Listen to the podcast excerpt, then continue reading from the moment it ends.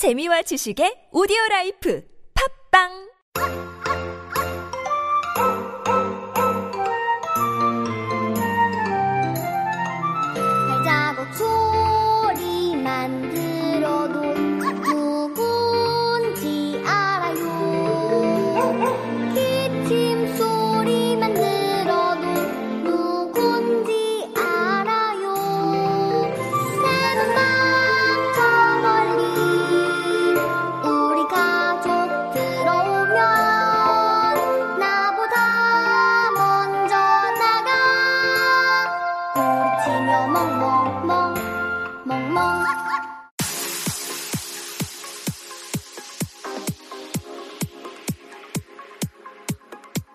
본격적인 여름 휴가철이 시작됐습니다. 폭염이 기승을 부리면서 시원한 바닷가나 계곡을 찾는 피서객들이 늘어나고 있습니다. 더운 여름, 업무와 더위에 지친 심신을 달래기 위해 휴양지를 찾는 사람들, 저마다 가족과 즐거운 시간을 보내고 있는데요. 이들이 머물다 간 자리에는 어김없이 주인에게 버림받은 유기견들이 매년 늘어나고 있습니다. 불과 얼마 전만 하더라도 주인의 무릎에서 애교를 부리며 사랑을 독차지했을 반려견들이 하루 종일 주인의 흔적을 찾아 헤매고 있습니다. 자신이 버림받았다는 사실조차 알지 못한 채 그저 돌아오지 않는 주인을 기다리고 있는 이 반려견들. 지난해도 그랬고 그 지난해도 그랬고 또 올해도 반복되고 있습니다. 도대체 왜 인간에게 가장 충성스럽고 오로지 주인만을 섬기는 이 반려견들의 유기 현상은 반복적으로 지속되고 있을까요? 주인님 제발 때리지 마세요. 버리지 마세요. 오늘 썰레발 주제인데요. 한중일 SNS 전문 미디어 데일리 포스트 기자들이 함께 분석해 보겠습니다.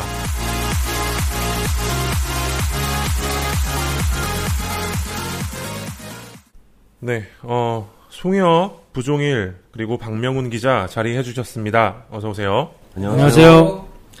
기자 여러분들은 어, 개, 어, 반려견이라고 표현을 좀 하겠습니다. 어떻게 생각하세요? 여러분은 춘견 하치 이야기를 아시죠? 네. 뜻하지 않게 돌연사를 당해 영원히 돌아올 수 없는 주인 우에노 교수를 우직하게 기다리던 반려견 하치.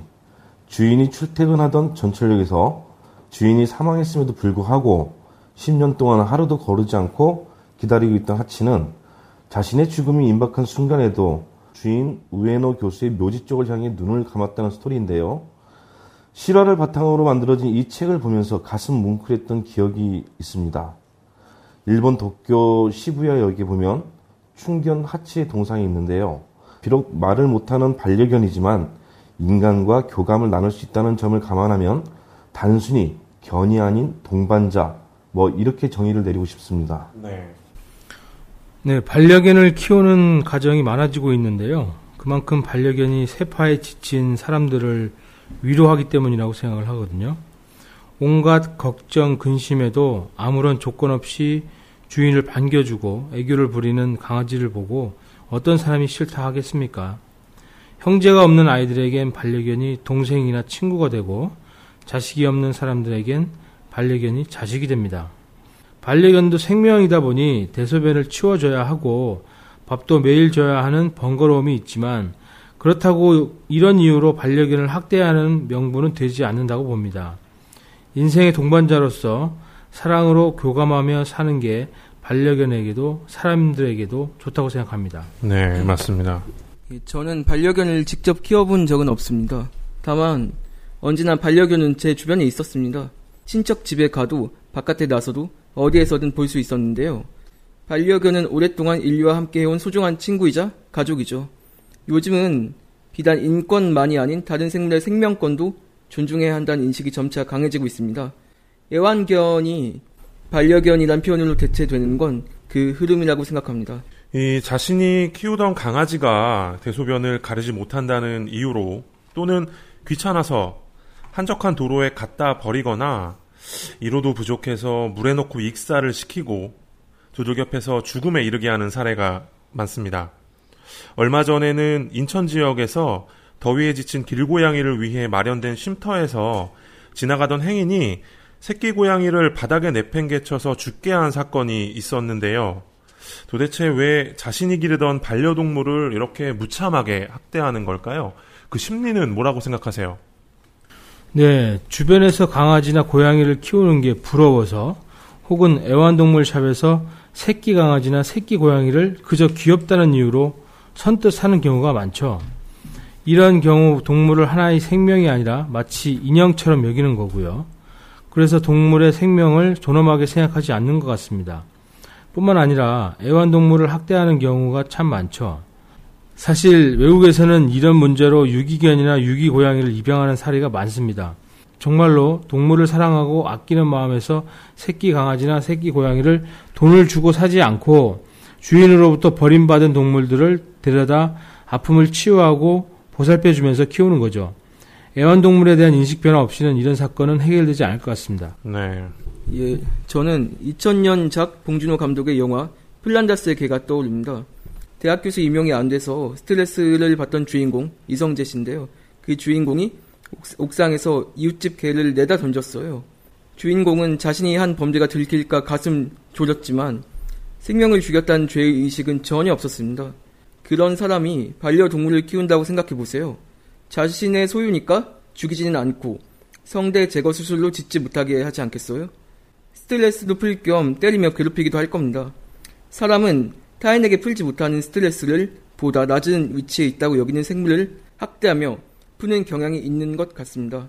죄 의식을 느끼지 못하니까 그런 끔찍한 짓을 거리낌 없이 할 수 있겠죠.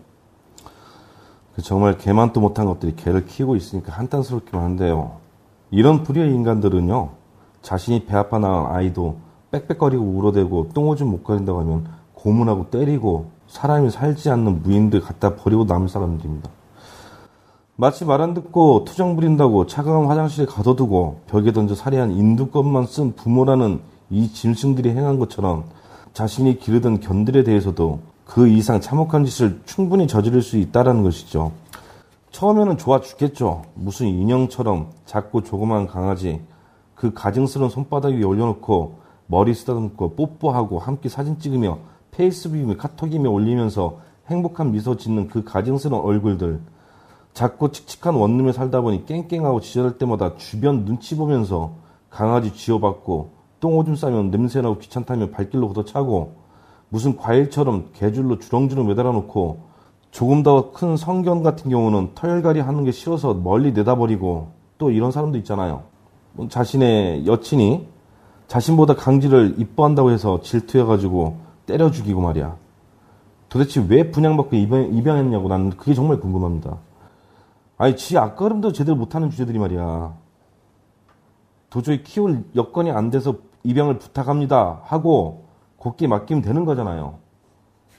이것도 강지 입장에서는 청청병력 같은 일인데 갖다 버리거나 죽여버리냐? 키울 능력 없으면 처음부터 애견처럼 어슬렁거리지 말라고.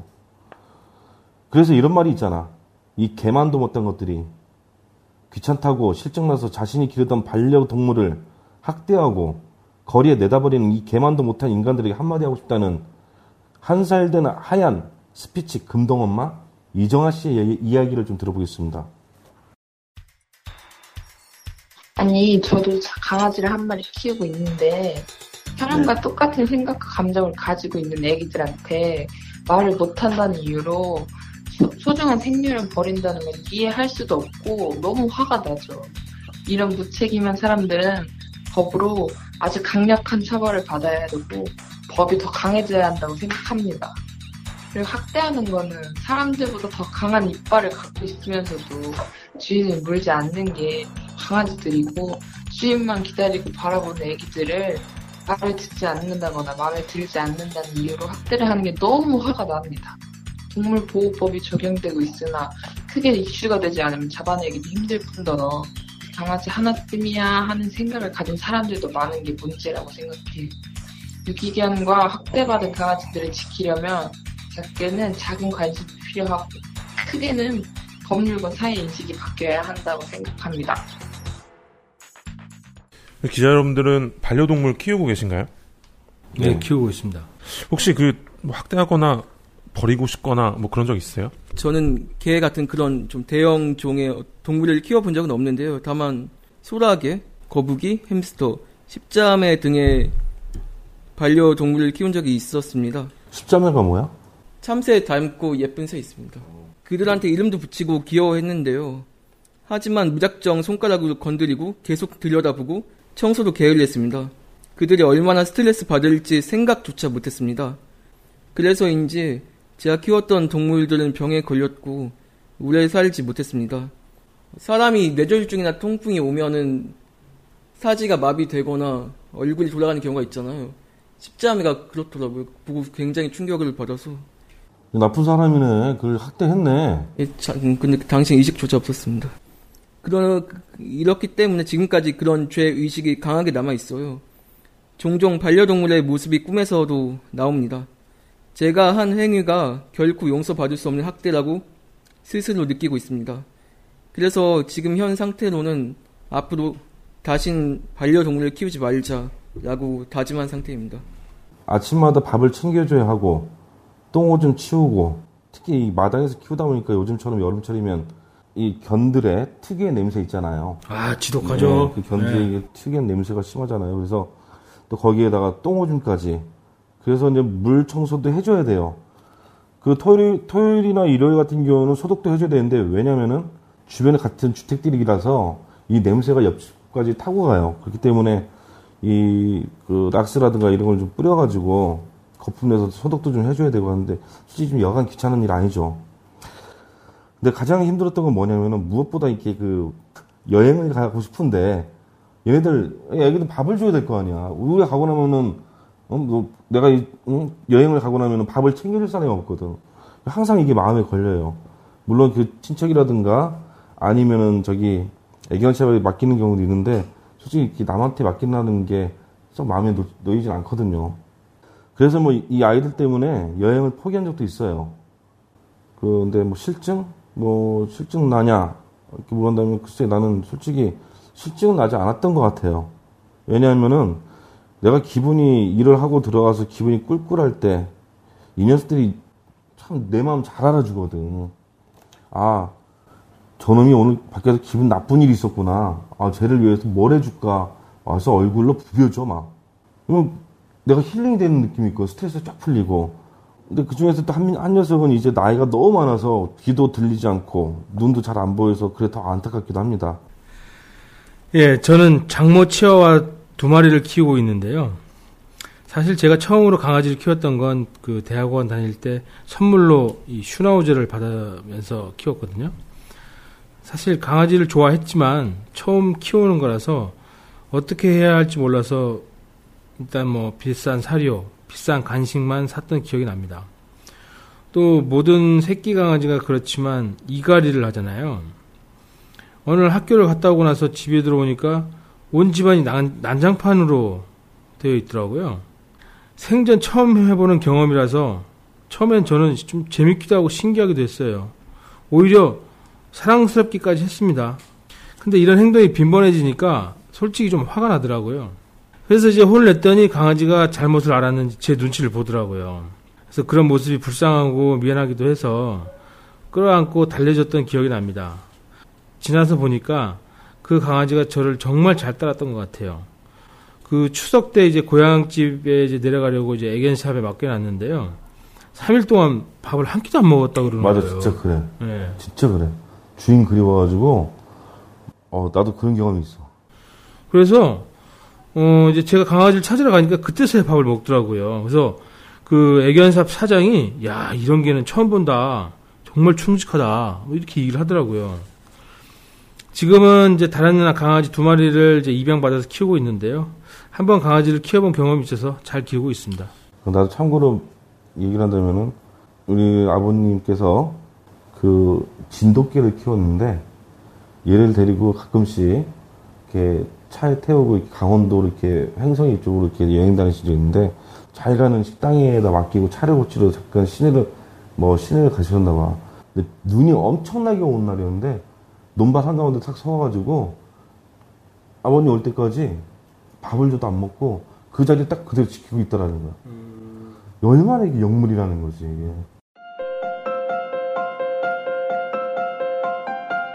여러분은 지금 한중일 SNS 전문 미디어 데일리 포스트 기자들의 팟캐스트 썰레발을 듣고 계십니다.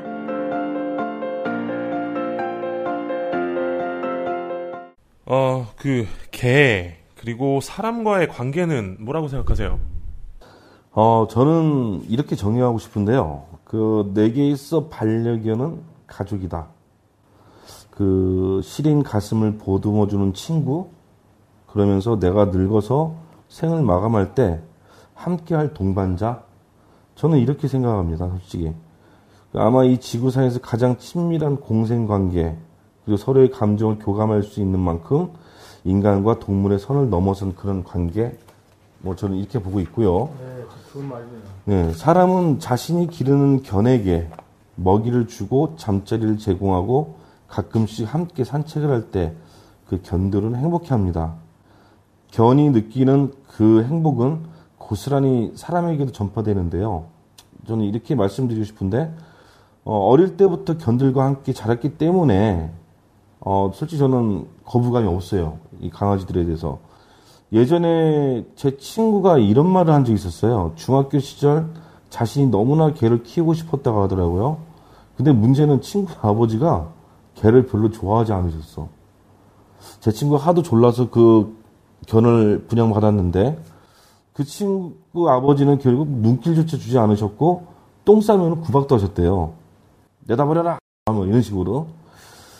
제가 기억하기로는 그 견종이 아마 점원 셰퍼트였던 걸로 기억나는데요. 순종은 아니었고 믹스였는데 그런데도 똑똑했어요. 제가 봤을 때는. 나도 알아봤으니까 꼬리 흔들고 막 했고. 여튼 이 녀석이 참 영물, 영물이었는데 하루는 친구 아버님이 술을 드시고 집 앞에서 동네 사람과 시비가 붙었대요. 상대방이 멱살을 잡더라는 거죠. 술에 취한 아버지가 친구 아버님께서 휘청거렸는데 바로 그때 그이 견이 튀어나와서 상대방의 다리를 물고 늘어지더랍니다. 자기를 구박했던 그 아버지인데 그 왜 자신에게 밥을 주는 주인에게 행패를 부리냐 뭐 이런 거였던 것 같아요. 친구 아버지와 싸웠던 상대는 무서워서 주랭이를 쳤고요. 친구 아버지는 아, 놀, 깜짝 놀라면서 기특해서 그 녀석이 머리를 쓰다듬어 줬는데, 아, 그 녀석이 그 아버님의 품에 얼굴을 묶고는 연신 꼬리를 흔들어 대더래요. 자신을 탐탁치 않게 생각했던 친구 아버지의 마음을 열게 만든 그 녀석. 이 개라는 동물, 참 영물스럽고도 희한하잖아요? 선배가 얘기하지 않았던가요? 그 보신탕 솥에다가 넣었다가 그 개가 뛰쳐나와가지고 어, 주인한테. 예, 꼬리 흔들면서 그 주인, 주인이 개 장수들 팔아서 보신탕에다 죽이려고 이제 솥에 넣는데, 그걸 풀고 도망갔는데 다시 자기 주인한테 가서 꼬리 흔들고 갔다라는 거야. 주인, 사람은 개를 배신해도, 이 개는 절대 사람 배신 안 하는 거야. 자기를 죽이려는 주인을 다시 돌아와가지고, 좋다고 꼬리 흔드는 것 봐. 예, 개는 동서고금을 막론하고 인간과 가장 가까이서 살아가는 동물 아닙니까? 그래서 우리나라 보신탕 문화에 대해서 서양에서는 당장 그만두라고 비판하기도 하잖아요. 얼마 전에 뉴스 보도를 보니까 복날에 보신탕을 먹는 사람들이 줄어들고 있다고 합니다. 개는 알면 알수록 정말 정감이 가는 동물이라고 저는 생각을 하는데요. 충직하고 애교도 많고 어, 커뮤니케이션도 되잖아요. 사람 형상만 하지 않았지 인생에 이만한 동반자는 없다고 봅니다. 보신탕 얘기 나왔으니까 하는데, 그 얘기 좀 한번 해줘. 그, 그 부기자.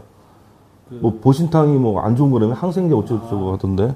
네, 그 보신탕용의 개들이 집단으로 사육되고 있는 그 환경이 좋지가 않답니다. 아, 오늘 예. 정말. 정말 비좁고 더럽고 냄새나고 뭐 그런 환경인데요.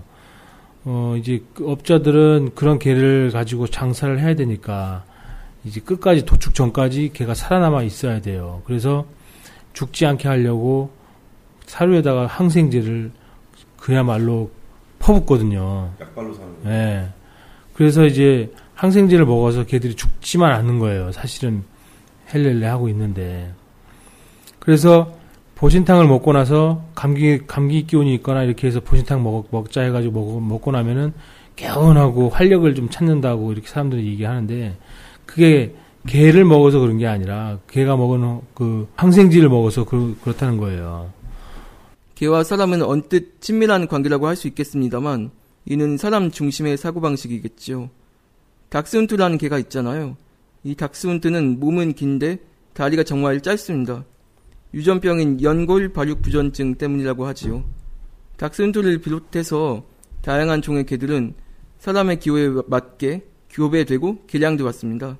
이른바 컵에 쏙 들어갈 만큼 작다고 유명한 컵 강아지도 인위적인 교배로 태어난 생명이죠. 개는 최대한 앙증맞고 귀여워야 한다는 사람들의 생각이 지금도 이어지고 있습니다. 하나의 소중한 생명으로서 개를 마주하는 분들이 훨씬 많습니다. 저도 알고 있고요. 다만 이 개와 사람의 관계라고 하는 것이 사람을 중심으로 여겨지는 부분이 많은 듯합니다. 맹인견 같은 경우는 이 맹인견이 눈이 보이지 않는 분들의 평생의 지기가 되어주잖아요. 그런 평생의 지기로서 개를 마주하는 새로운 관계 맺음이 생겨야 할 것으로 봅니다. 예, 어, 조금 안타까운 질문인데요. 강아지나 고양이를 대상으로 한 학대, 생각나는 사례가 있으세요? 대표적인 사례 좀 꼽아주시죠. 네, 제가 기억하기로는 얼마 전에 있었죠. 그 길고양이 새끼를 아무 이유 없이 바닥에 내팽개 죽게 한 또라이 새끼. 그 제주도에서 좁은 철망에 수십 마리 개를 싣고 운행했던 개장수 트럭. 커터 칼 조각 먹이고 발톱 뽑아 살해한 연쇄 동물 학대 사건. 지 여자친구랑 싸워서 열받았다고 그 화풀이를 고양이한테 했죠. 그 유명한 고양이 은비 사건. 무차별 폭행하고 10층에서 내던져 죽였습니다. 하나만 덧붙일게요. 최근 알려진 부산 개사육장 사례인데요. 물론 식육을 목적으로 사육하고 있었다고 합니다.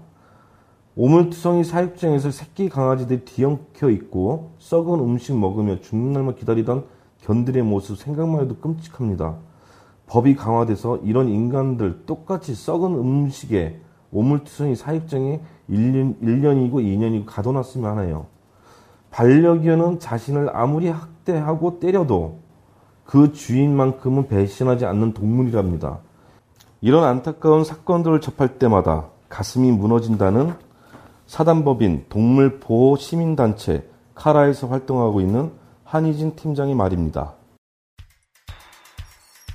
그 동물에 대한 학대가 사람들이 이제 동물을 생명으로서 여긴다기보다는 네. 그 일종의 뭐 그냥 물건처럼 생각을 하고 소유물로 생각을 하는 경우가 많이 있거든요. 네네.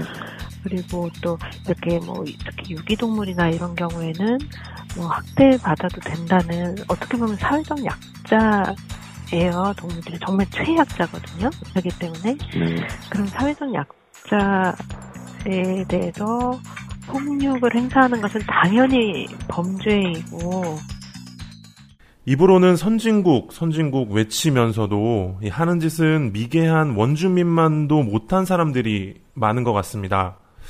적지 않은 사람들이 이 반려동물에게 참혹한 학대를 해도 현재 국내 동물보호법은 솜방망이 수준이라고 하는데요. 혹시 국내 말고도 해외의 경우 동물을 학대할 경우 처벌 수위가 어느 정도인가요? 예, 저는 일본의 상황을 살펴보겠습니다. 어, 일본의 동물 애호 및 관리에 관한 법률에 따르면 반려동물을 유기한 자는 100만엔 이하의 벌금을 내야 합니다. 키우는 동물이 다른 사람이나 동물을 상처 입히거나 죽여도 처벌을 받는데요. 구치소에 1일에서 30일 구속되거나 100엔 이상 1만엔 이하의 벌금을 내야 합니다. 법에 명시된 처벌이 그리 강력하지 않습니다. 손방망이죠 이것도. 그런데 이마저도 큰 힘을 발휘하지 못하는데요. 도쿄, 가나자와 요코하마, 카와사키가 공동으로 조사한 고양이와 개의 학대에 관한 통보 상담 등 학대 사실을 기재한 문서가 있습니다. 공문서인데요. 2012년 2월 7일에 누군가가 길가에 놓은 낚싯바늘에 꿰인 고기를 지나가던 개가 바늘까지 통째로 삼킨 사건이 발생했고요. 2014년 6월 6일에는 물이 든 컵을 얼굴에 씌워서 테이프로 칭칭 묶인 고양이가 초등학교 교정에서 죽기 직전에 빈사 상태로 발견됐습니다. 그렇다면 이런 사람들은 어떤 처벌을 받았을까요? 앞서 언급한 사례에서는 체포되거나 입건된 사람은 단 한 명도 없었다고 합니다. 학대한 사람을 찾기가 어렵다는 이유 때문인데요. 일본에서는 동물학대를 감시하는 동물보호센터나 경찰서가 제 역할을 하지 못하고 있습니다. 야, 그런 면에서는, 이런 면으로 따진다면은, 우리나라 그 동물 그, 뭐 자유연대라든가, 이 동물보호 단체들 정말 대단한 거예요. 끝까지 찾아내죠. 반려 자신의 반려견을 귀찮아서 버리고 실증나서 죽이고 하는 이런 몹쓸 행위에 대한 처벌은 어디까지인지 그리고 해외에서는 어떤 처벌이 주어지는지 솔직히 궁금해서 인터넷 마구마구 뒤져 찾아봤습니다. 어, 먼저 미국의 경우 한번 볼게요. 미국에서는 애완견을 잔혹하게 살해할 경우 종신형을 받게 됩니다. 1급 살인과 같은 적용인데요. 그 두 번째는 그 애완견을 일부러 살찌게 하는 행위에 대해서 10년간 애완동물 접근 금지 명령을 내린다고 합니다. 무슨 이혼 소동도 아니고 그 그리고 또 그 공무를 수행 중인 경찰견이나 군견을 살해했을 경우 징역 17년형을 내린다고 하네요. 참 미국의 법은 인간이나 동물들과 크게 다를 바 없이 강력한 것 같아요. 역시 천조국다운 법인데요. 천조. 네. 그 다음 영국 사례 한번 보겠습니다. 영국에서는 물과 음식을 일부러 주지 않고 방치하거나 살해했을 경우 징역 18주 또는 평생 동물 소유 금지령이 내리고요. 미국에 비하면 법이 조금 약하죠. 또 개를 차 안에 수시간 방치할 경우에는 3,500달러, 우리 돈으로 약 400만 원 벌금이 부과된다고 합니다. 그렇다면 그 대한민국의 동물 보호법은 어떨까요? 몇 가지 사례를 봤는데요. 한국 동물을 대하는 한국에서 동물을 대하는 태도나 인식은 참 미개하다 할 수 있습니다. 이렇게 관대할 수가 있나 할 정도로 법이 느슨한데요. 길고양이 600마리 이상을 산채로 끓는 물에 도살한 사건이 있었는데 예, 기억납니다. 예, 이때 받은 처벌이 궁금하시죠? 80시간 사회봉사 명령이었다고 합니다. 이 히틀러 같은 자식이 아우슈비츠에서 사람들이 왔다가 독가스에 넣은 것 같은 놈, 그런, 음, 이런 대학살극을 벌인 놈한테 80시간 사회봉사, 사회봉사 명령이 뭐, 판사가 무슨 보신탕 애호간가. 자신이 키우던 개를 굶기고 억지로 막걸리 먹여 살해한 놈에게는 처벌 불가능이라는 판결이 나왔고요. 앞서 언급한 고양이 은비 사건의 경우 20만원 벌금이 그쳤습니다. 제가 볼 때, 뭐, 테러 방지법이라는 말도 안 되는 법 강화하지, 강화하지 마시고, 이 동물보호법, 아동학대 방지법을 강화했으면 합니다. 그 매회 저희 썰레발에 도움을 주시는 분입니다. 사건 전문 변호사죠. 법무법인 법승의 이승우 대표 변호사의 동물학대 시 적용되는 처벌은 무엇인지 함께 들어보겠습니다. 해당되는 내용 관련해서 말씀하신 것처럼 잔인하게 사, 뭐 살해를 하거나 네. 또는 뭐 그 살해하는 영상 것들을 이제 인터넷에 전시, 전달, 상영, 뭐 게재 이렇게 한 사람도 처벌할 수 있게 하는 규정이 들어오긴 했는데요. 네네.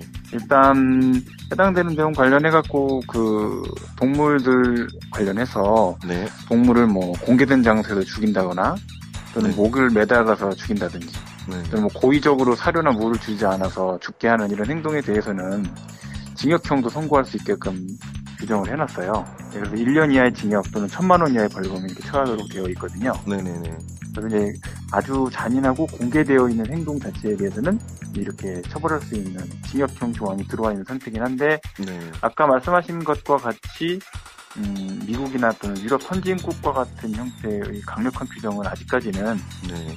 음, 우리가 동물을 생명이라고 보면서 일종의 음, 무생물이나 또는 물질과 똑같은 형태로 보고 있어서요. 네네.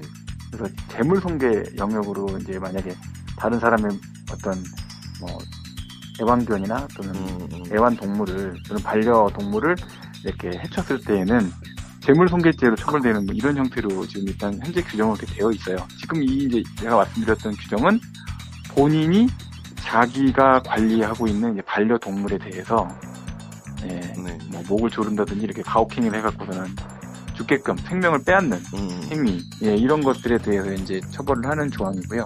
네. 해외 선진국에서는 반려동물에 대한 처벌 그 어, 가혹행위 하는 것을 강하게 처벌하는 이유 중에 하나가 네. 반려동물 자체도 이제 생명체가 있는 존재이고 네. 그 생명체의 생명을 빼앗는 행위 자체가 네. 궁극적으로는 사이코패스 또 연쇄살인 음, 이런 것으로 연결될 수도 있는 가능성이 있다. 음. 예, 그런 이론이 좀 힘을 받는 것 같아요. 네, 어, 썰레발 20일에 주인의 따뜻한 눈길만 받아도 행복해하고 충성심이 높아진다는 반려견들의 이야기를 나누고 있습니다. 예, 어떠세요? 방송 끝자락인데 이 반려동물의 학대 내용을 접하면서 혹시 느끼신 점이 있으실까요? 반려동물은 말 그대로 내 삶의, 내 인생의 동반자입니다. 특히 개는 과거부터 주인에게 충직한 동물로 알려져 왔습니다. 그러나 저는 이런 모습을 당연시해서는 안 된다고 생각을 합니다. 고맙고 감사하게 여겨야 한다는 말이죠. 개를 키우다 보니 개도 사람만큼은 아니지만 충분히 의사소통을 할 수가 있어요. 이런 개에 대해 밥 먹을 권리, 편히 쉴 권리, 사랑받을 권리, 이런 권리들을 개 주인들이 보장을 해줘야 된다고 봅니다. 경거망동으로 덜컥 애완동물을 돈을 주고 사서 실증이 나거나 귀찮아지면 돈을 잃었다 생각하는 사람들은 이제 없어져야 한다고 봅니다. 애완동물도 하나의 생명이니까요. 네, 맞습니다. 반려동물의 생명은 소중합니다. 어떤 생명이든 가치를 매겨서는 안 된다고 생각하는데요. 그럼에도 불구하고 저한테는 마치 내신 등급 매기듯이 1등급부터 9등급까지 생명의 순위를 매기려는 무의식이 있습니다. 다만 그런 무의식을 끊임없이 뿌리치려고 노력하고는 있습니다. 그- 그런데 반려동물을 학대하는 사람들은 그런 노력조차도 기울이지 않는 사람들인 것 같습니다. 그, 나는 개 700마리를 죽인 나쁜 여자입니다. 라며 스스로 목숨을 끊은 대만의 한 수의사 기사를 읽어보셨는지요? 그 대만 국립대학교 수의대를 최고 성적으로 졸업한 올해 31살의 젊은 여수의사는 성격이 온화하고 자신이 맡은 동물들에게 따뜻하기로 정평났었는데요. 그녀가 일하고 있는 이 시설은 주인에게 버림받거나 학대받은 반려견을 보호하는 곳입니다. 하지만 국내 동물 보호 시설과 마찬가지로 그녀가 일하는 이 시설 역시 일정 기간 동안 버려진 반려견이 새 가족을 찾지 못하면 부득이하게 안락사를 시켜야 한다는 원칙이 있었고 그녀 역시 지난 2년간 무려 700마리에 달하는 반려견을 자신의 손으로 직접 안락사를 시켰다고 합니다. 그녀와 함께 일했던 동료들은 그녀가 동물들을 안락사 시키기 전에 몇 번이고 끌어안고 하염없이 눈물을 흘렸다고 하니 그녀가 얼마나 마음이 아팠는지 짐작할 수 있는 대목입니다. 자신이 관리하고 보호했던 반려견 700마리를 안락사시킨 그녀는 결국 죄- 괴로움과 죄책감을 견디지 못하고 그동안 자신이 반려견들에게 투여해왔던 독극물 주사를 자신의 몸에 주입하고는 세상을 떠났습니다. 세상에는 이렇게 반려견을 대하는 사람도 있습니다.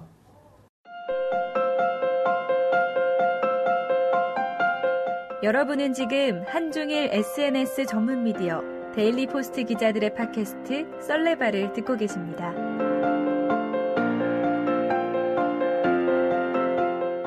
어, 오늘의 주제가 동물 학대에 대한 내용이었는데요. 마지막으로 정리해 주시죠. 네. 음, 고려시대 문신이자 문학자인 이규보 선생이 동네 어귀를 걷고 있는데 누군가 자신의 집에서 기르고 있던 개를 몽둥이로 때려잡는 것을 보고 하도 불쌍해서 이렇게 말했다고 합니다. 탐생 오사 지심. 이 말의 뜻을 해석하면 살아있는 모든 존재는 마땅히 살기를 원하고 죽는 것을 싫어하는 마음은 짐승이나 사람이나 다 똑같다는 뜻입니다. 자신이 키운다고 해서 그 생명까지 자신의 것이 아닙니다. 함부로 죽이고 때리고 학대하지 말자 이 인간들아. 네, 부종일 기자. 네. 제 경험상 사랑으로 키운 강아지는 주인을 알아봅니다. 사랑은 절대 배신하지 않는다는 말씀을 전하고 싶습니다. 예, 저는 반려견을 키워본 적이 없기 때문에 앞서 말씀해주신 선배들의 마음까진 헤아릴 수 없겠지만 이 평생을 함께 살아가는 그런 존재로서 반려견을 집에 들인 이상은 책임을 지고 그 마음을 끝까지 유지하면서 보듬어 나갔으면 좋겠습니다. 예, 어, 저도 반려견을 키운 적이 한 번 있는데요. 이름이 뿌동이었습니다. 한 10, 한 3, 4년을 살다가, 예, 세상을 떠났는데요. 이 집에서 키우는 동물을 반려동물이라고 하죠. 이 반려라는 사전적 뜻이 짝이 되는 동무라는 사전적 의미가 있습니다.